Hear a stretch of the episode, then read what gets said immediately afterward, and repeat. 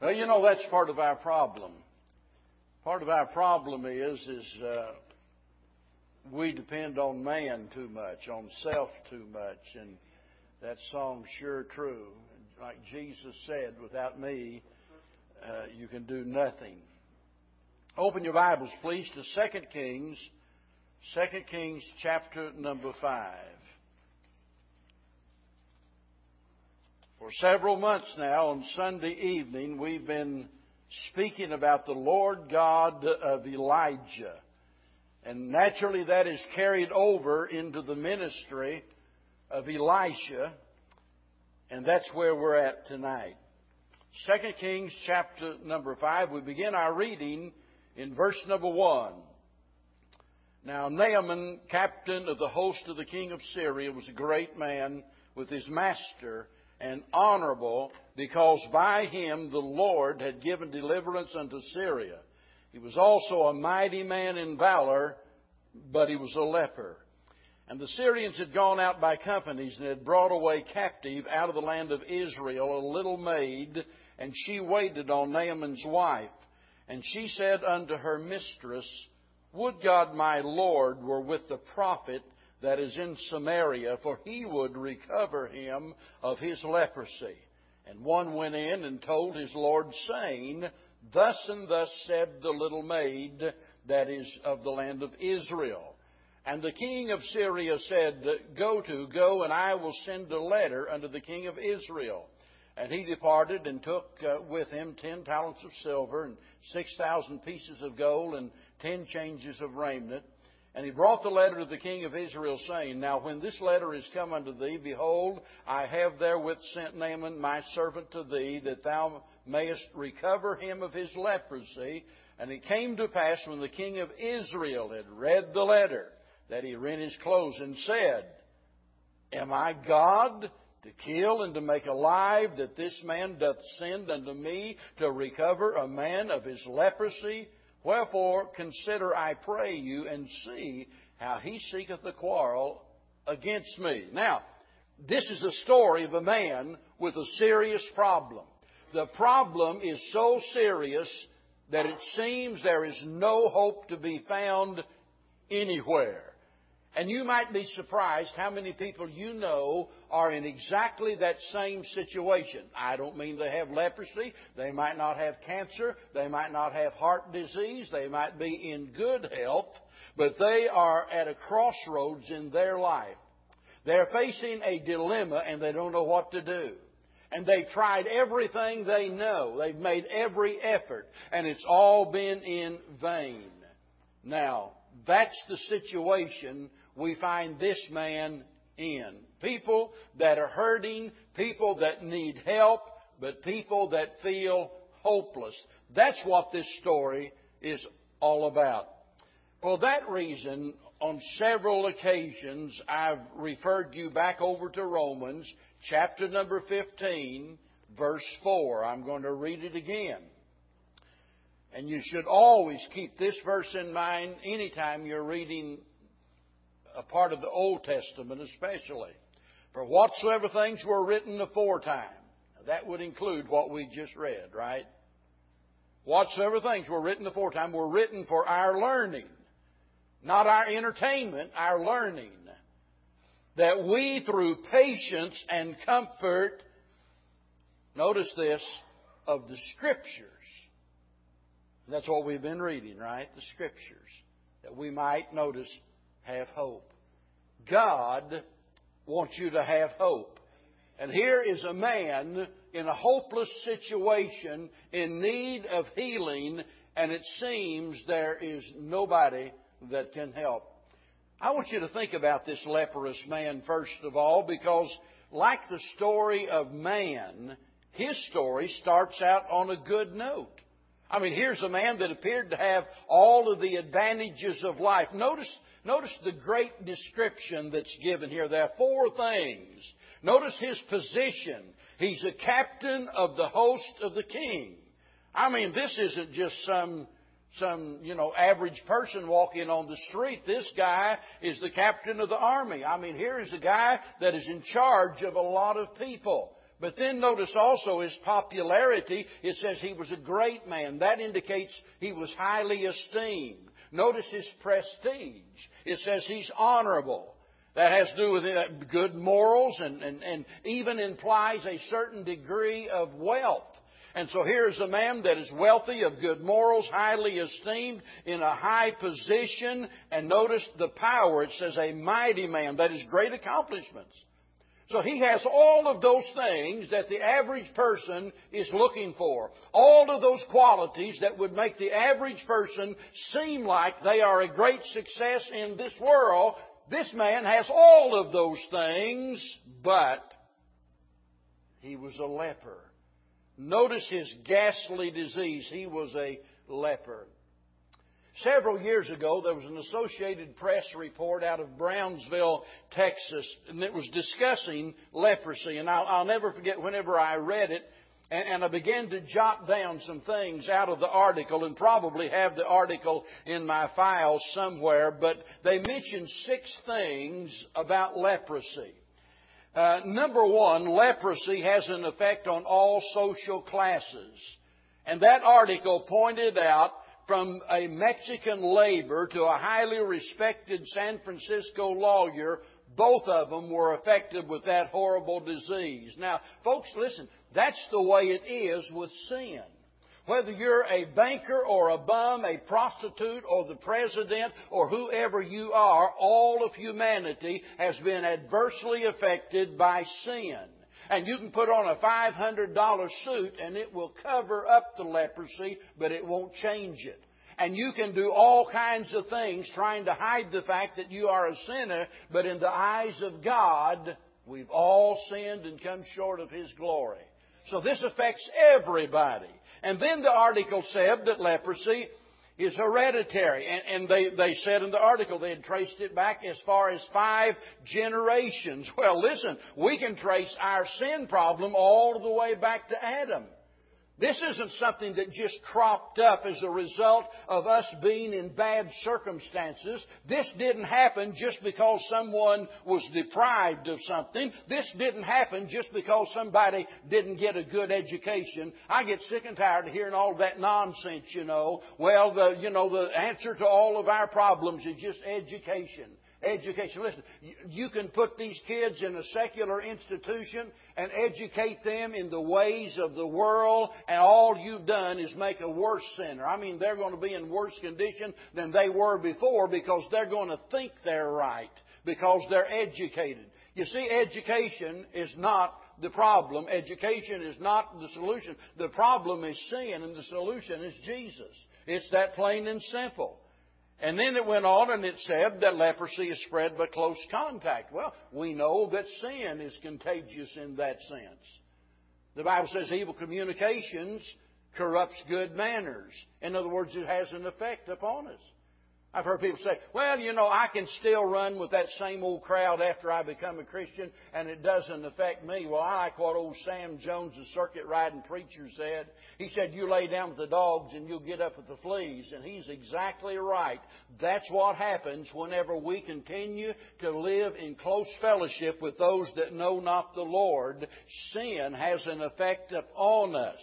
Another thing about leprosy is that leprosy sooner or later produces insensitivity. In other words, the leprosy, let's say in the hand or in the foot, that particular area that is infected becomes insensitive. Now, this is where the grave danger is because they do not even realize when they've hurt themselves. In other words, they'll stump their toe on something, they don't realize they've even injured themselves. There is no pain in that area. Well, the result of that, of course, is further infection and further damage. And the end result is after a while, the fingers begin to drop off, the toes begin to drop off, the eyebrows disappear, and eventually it results in blindness. And this sounds just like sinners, right? I mean, they're insensitive to their condition before God. They're blinded to the truth of God. And as the article said, leprosy had resisted medical research like no other disease. Now, I know in recent years, we, at least in our mind, we've got a handle on it. You know, we're able somewhat to control it and to contain it. But looking back in ancient times, it gets real easy to see why leprosy is pictured as a type of sin. Because, I mean, people in those days that had leprosy, it was absolutely hopeless situation with them. Nobody could help. It's the same way with sin. Man doesn't have a solution for sin. None whatsoever. Religion doesn't solve the sin problem. Good works can't solve the sin problem. There's nothing that we can do to make ourselves acceptable in the sight of God. Now, notice what happens here. Look at his grievous desperation. I mean, this man is desperate. Merit could not help. We've already talked about that. All of these good qualities, none of them could solve his problem. Money could not help. In fact, the king sent money to the to the king of Israel. Said, "Now look, I'm going to I'm going to give you this money. I'm going to send the captain of my army down there. He has leprosy. I, I want you to make sure that he gets that he gets healed." And the king of Israel said, Who do you think I am? God? Oh, you're trying to pick a fight with me. I'm not God. I can't kill and I can't make alive. I mean, that's, that's not within my power. And so he understood there was nothing that he could do. Merit couldn't help. Money couldn't help. Man couldn't help. I mean, here's even the king of Israel with all of his power and the king of Syria with all of his power. They couldn't do anything to solve his problem. And all of us have problems of different sorts that we can't solve and nobody else can solve. And that's why we need the Lord. I love that song that says, People need the Lord. They really do. Now, here's the problem. We talked about it this morning somewhat. People need the Lord, and they know they need something, but they don't know anything about the Lord. So, how in the world can they get the information they need that would make a difference in the life? The information that would give a hopeless person hope. Where do they get that from? They get it from those who know the Lord. Listen, God has so designed His plan that He uses human instrumentality to spread His Word. Think about that. We talked about witnessing this morning. God could have written it, the gospel in the sky, but He didn't. God could have put it in the mouth of the songbirds to sing it, but He didn't. God could enable a woodpecker to get on a telephone pole and tap it out in Morse code, but He didn't do that. He committed unto you and I the gospel of Jesus Christ. He gave us the answer, the solution to man's problem. Now, somebody else enters into the picture. There's the leprous man, but now we see a little maid. And this little maid, it seems like everything is against her. Whereas with the leprous man, everything was going his way, but he was a leper.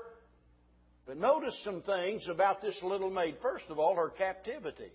I, mean, war is a terrible thing. And here is a, a, a, a little maid that had been taken. Now, now, think about that for a minute.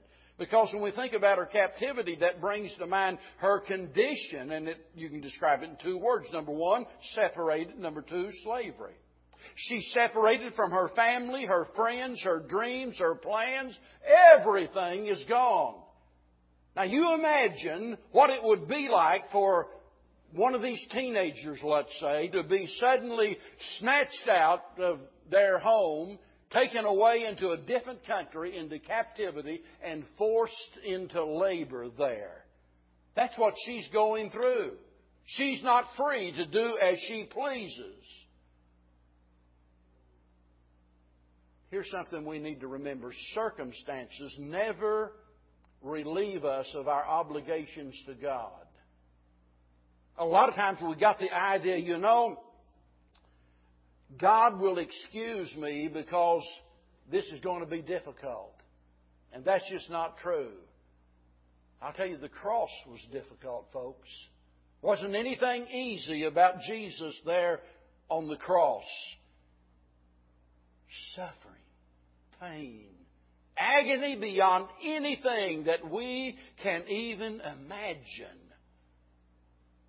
But why would he subject himself to suffering such as that? Because it was the Father's will. He had come to do the Father's will. You know, we think about this matter of bearing our cross. Have you heard someone say, you know, well, in regards to a difficulty they're going through, and they say, well, I guess this is my cross that God wants me to carry. When the Lord speaks about us bearing our cross, it's not in the context of the average, ordinary difficulties that's common to all men. Your rheumatism and arthritis and things, that's not the cross God wants you to bear. The cross that we are to carry has to do with those difficulties that we encounter as a result of doing the will of God in our life. I mean, it's the very nature of discipleship to subject us to difficulties. That's why he said if a man's going to be my disciple, he's got to deny himself, take up his cross, notice daily, every day. And we need to ask ourselves, you know, what is it costing me as a Christian? Now listen, it doesn't cost you anything to become a Christian, but it'll cost you everything to be the right kind of Christian. The denial of self. And so here she is in captivity in this horrible condition, but notice her character. From all indication, she did not become bitter. I, we read of no nowhere of any expression on her part that she's bitter. I'm not sure I would have fared as well as that little maid did. How about you? Taken away from your family and your friends, your dreams, your plans into a far country, subjected to hard labor, living under the thumb of, of, of a dictator, as it were. I mean, how, how would you feel about that? Most of us would get bitter. But there's no bitterness, listen, and there's no complaining. Now, those are two different things. It's one thing to get bitter, it's another thing to express your bitterness. And most of us, when we get bitter, we feel like we've just got to express it, but we don't. She did neither one. There's no bitterness. There's no complaining. She did her job. It says she served Naaman's wife. Here's a woman that's working, woman doing her job, not crusading for her rights. And because of that, she was highly respected. And her attitude had great influence. Think about it. She evidently had been trained at home. I mean, these things don't come natural. And she said, you know, if there's some way, if there's some way we can get Naaman back, back home, get him back to the preacher back home, the preacher there could help him. And that tells me that she had compassion in her heart. She cared about people.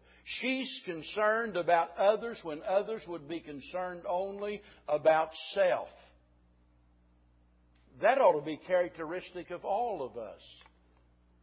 You know, it's real easy for us to get all bent out of shape because we're not getting the attention that we want or because somebody is mistreating us and so, you know, they've uh, neglected us and abused us or, or whatever it is.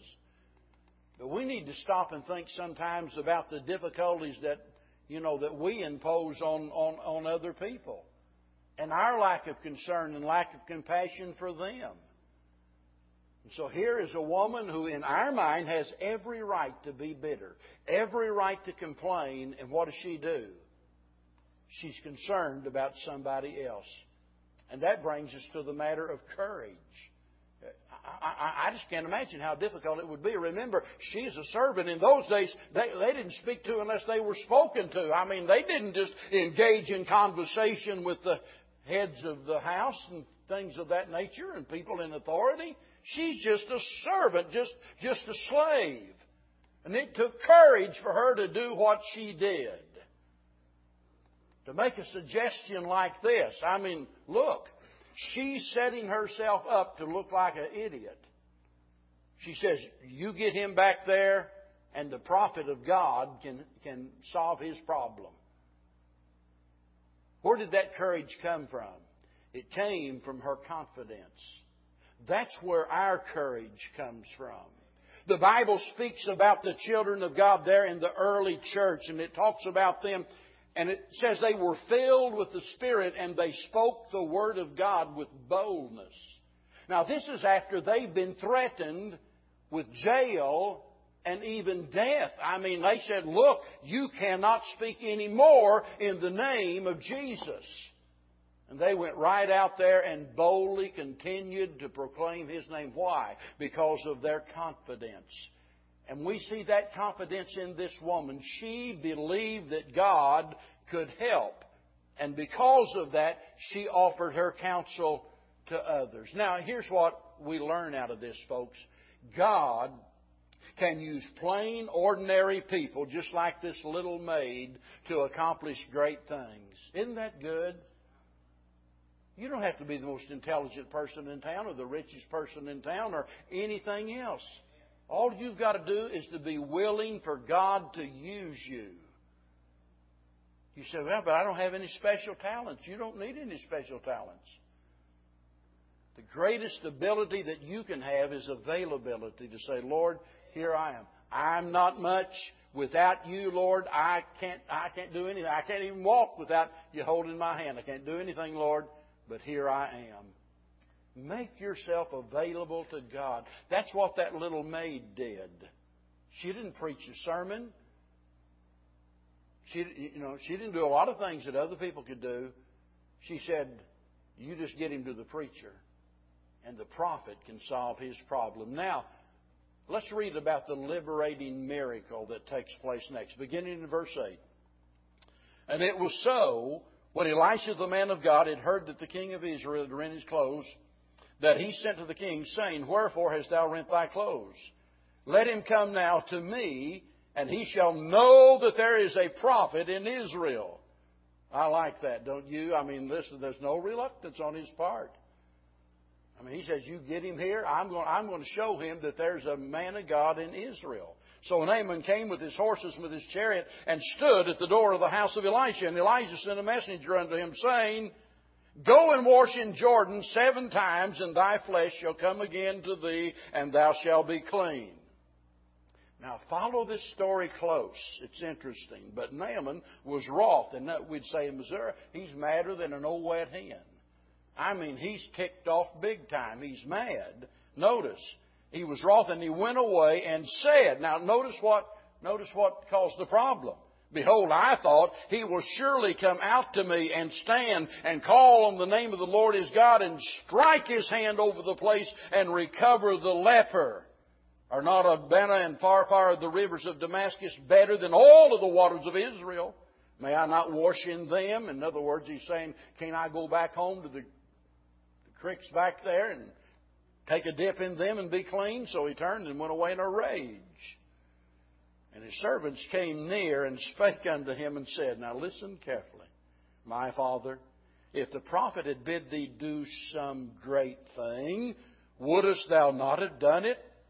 How much rather then, when he saith to thee, Wash and be clean, and then went he down and dipped himself seven times in Jordan, according to the saying of the man of God, and his flesh came again like unto the flesh of a little child, and he was clean. Isn't that amazing? We see him first of all reluctant. In other words, he stumbled over the simplicity of all of this. He would have done something great. I mean, that, that's what the that's what his servant told him. He said, "Look, what are you doing? You're a leper. You need help, and you're letting your anger get the best of you. You're going back home. Your problem's not solved. You're going to die of leprosy. And, and why? If he had asked you to do something great, in other words, if, if Elisha had said, Look, now I can solve your problem, but it's going to take every penny of your sayings, you know what he would have done? He would have anteed up. He would have said, Here it is. I've got, I'm dying anyway. I've got no use for this money. Here, I'll give it all. And I'm quite confident if he would have said, now look, if you'll build a big temple or if you'll, you know, crawl on your hands and knees or, or, or something that would have been really difficult. If you go out and conquer an army, he'd been willing to do any of those things. But this is all so simple. In other words, in his mind, it's just too easy. And that's why he suggested a substitute plan. Listen, folks, that's exactly what religion is a substitute plan. We think about salvation that the Lord provided, and, and it's simply based on the fact that if we but believe, and religious man, proud man says, Look, there's got to be more to it than that. Surely, it's going to depend somewhat on our good works our religious efforts or whatever. And that's why man has always added something to it, you see. And when we do that, we nullify the effectiveness of the sacrifice of Christ. It's of no avail to us when we try to add. You can't add anything to the gospel because you destroy the possibility of being saved when you try to add something else to the finished work of Jesus Christ. That's why I like that old song, Jesus paid it all, all to Him I owe. Sin had left a crimson stain, but He washed it white as snow. Just as simple as believing. I'll never forget when my dad made a profession of faith many years ago, laying there in the hospital bed. I'll never forget what he said. He said in the first place, he said, Son, I want you to know that was the hardest thing your daddy's ever done. By that, my daddy was a very private man, a very quiet man. And uh, it was really difficult for him. He's the kind raised back then when, you know, real men don't cry kind of stuff. You, you know what I mean. And it was difficult for him laying there to, to, to call upon the Lord and trust the Lord to save. But then he made this statement, but he said, if I, if I had known that it was that easy, I would have been saved a long, long time ago. See, my dad, back as a young man, had gone to church with mom back when they first got married and grandma. My grandma was a Pentecostal holiness. And I mean, you know, those are the people that you get somebody in the church and I, when the invitation's given, they grab them by the arm and get them down there. And you got one person on one side shouting in their ear and you got somebody in the back beating them on the back, screaming for them to pray through and on. And, and dad, dad said, I'll never go back to church again. And he didn't. Not until I got saved, until I surrendered to preach and dad started coming. But you see how easy it is for people to get confused. The Bible says if we believe, if we believe on the Lord Jesus Christ, thou shalt be saved. It's just that simple, folks. It couldn't be any easier than that.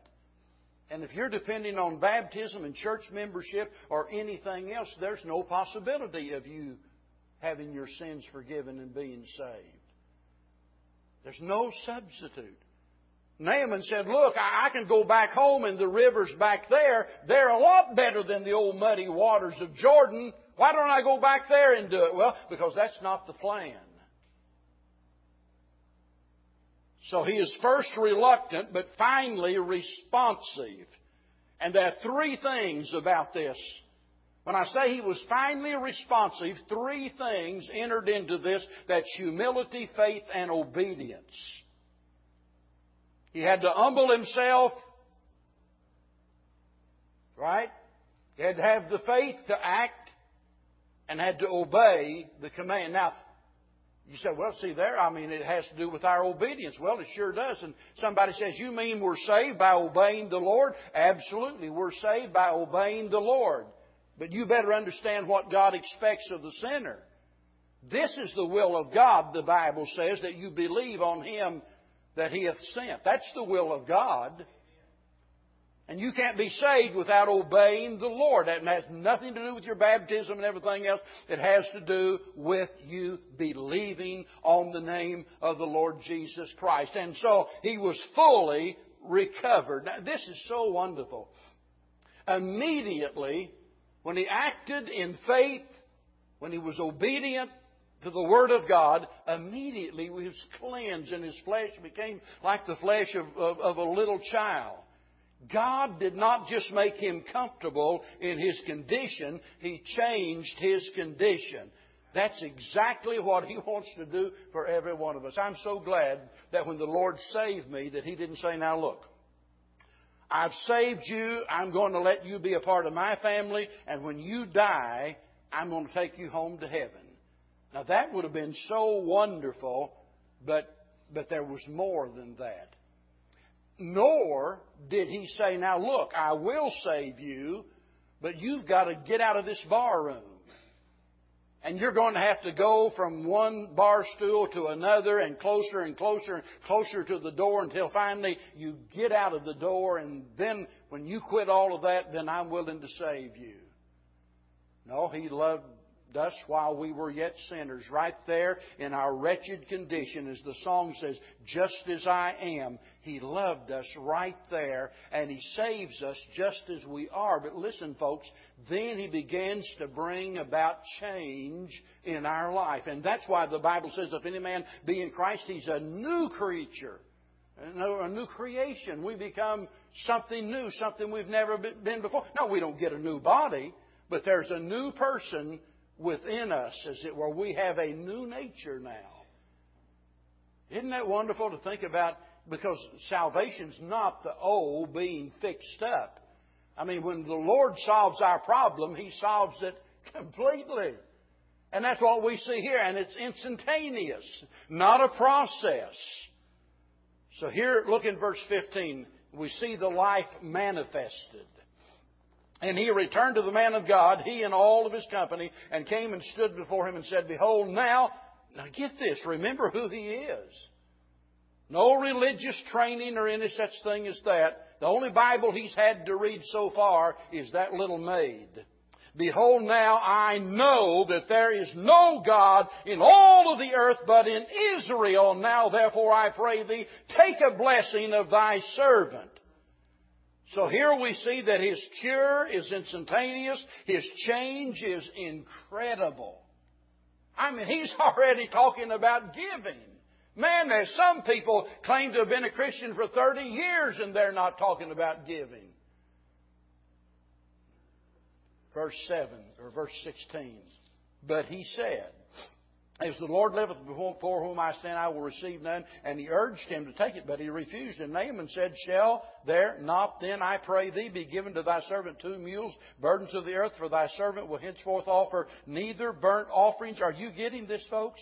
No more burnt offerings nor sacrifice to other gods, but unto the Lord.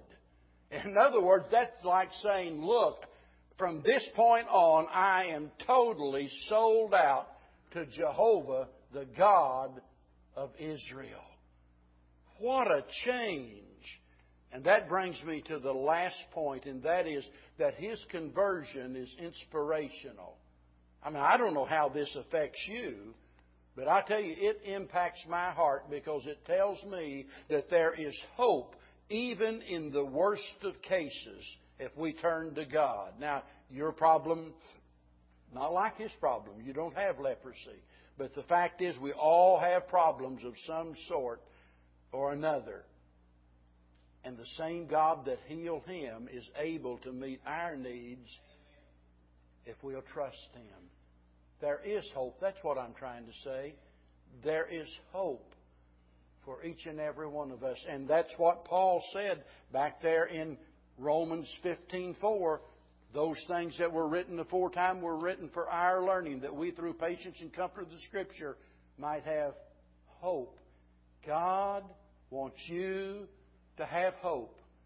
Don't worry about the circumstances and so forth. Just be like that little maid and say, Look, given the choice, I certainly would not subject myself to these these severe trials and so forth. But this is where I'm at. I mean, this is this is the way it is. And we find ourselves there all of the time, don't we? I mean, this is what we've got. We can't change it. This is life. It's where we're at. And do like that little maid Don't get bitter. Don't complain. Just let God use you where you are because there's somebody that God will bring you in contact with, somebody that feels hopeless that God wants to help. You know, I talked this morning about uh, Bev being in McDonald's and that uh, that that waitress there making mention. Well, I won't retell the story, but had a prayer request. Now she's got another friend in Whataburger. Jessica's her name. A sweet little girl works there in Whataburger, and I tell you, they be. They, she leave, when we go in, she leaves the counter, comes around, and they're hugging out there. You think it's their old long lost friend or something, and she goes on vacation and she brings Bev something and and stuff like that. And the reason I bring that up, folks, is is because of this. Let God use you where you are. You know, every, everything, everything that we do during the course of the week, the people that we come in contact with, take advantage of that. Because it's not by accident. We are where we are. I, uh, did, how many of you read uh, Diane Arnder's letter today? Did you? Help me remember how many how many of her doctors have been saved there as a result of that? Two, two, or three doctors. She's over there eating up with stage four cancer, folks.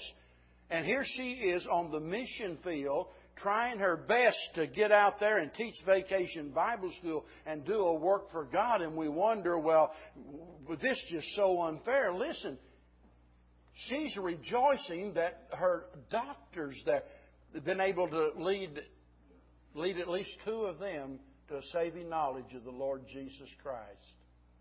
Don't curse your trials.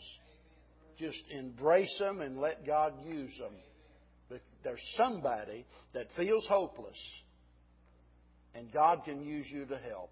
Let's stand together. Father, how we thank you, Lord, for using somebody in our lives. Every one of us, right here tonight, we can think of someone that you used as a special instrument. It might be the person that told us about Jesus that led to our salvation. And Lord, at other times it might have been somebody that in the midst of our trials, when we did not know how we could possibly bear up, and here they came right along at our side and by their actions said, Let me help you. Thank you, Lord, for using people like that. And Lord, help us to be people like that. Help us to take an active part in somebody's life and show them that with Jesus, there's hope. We lift our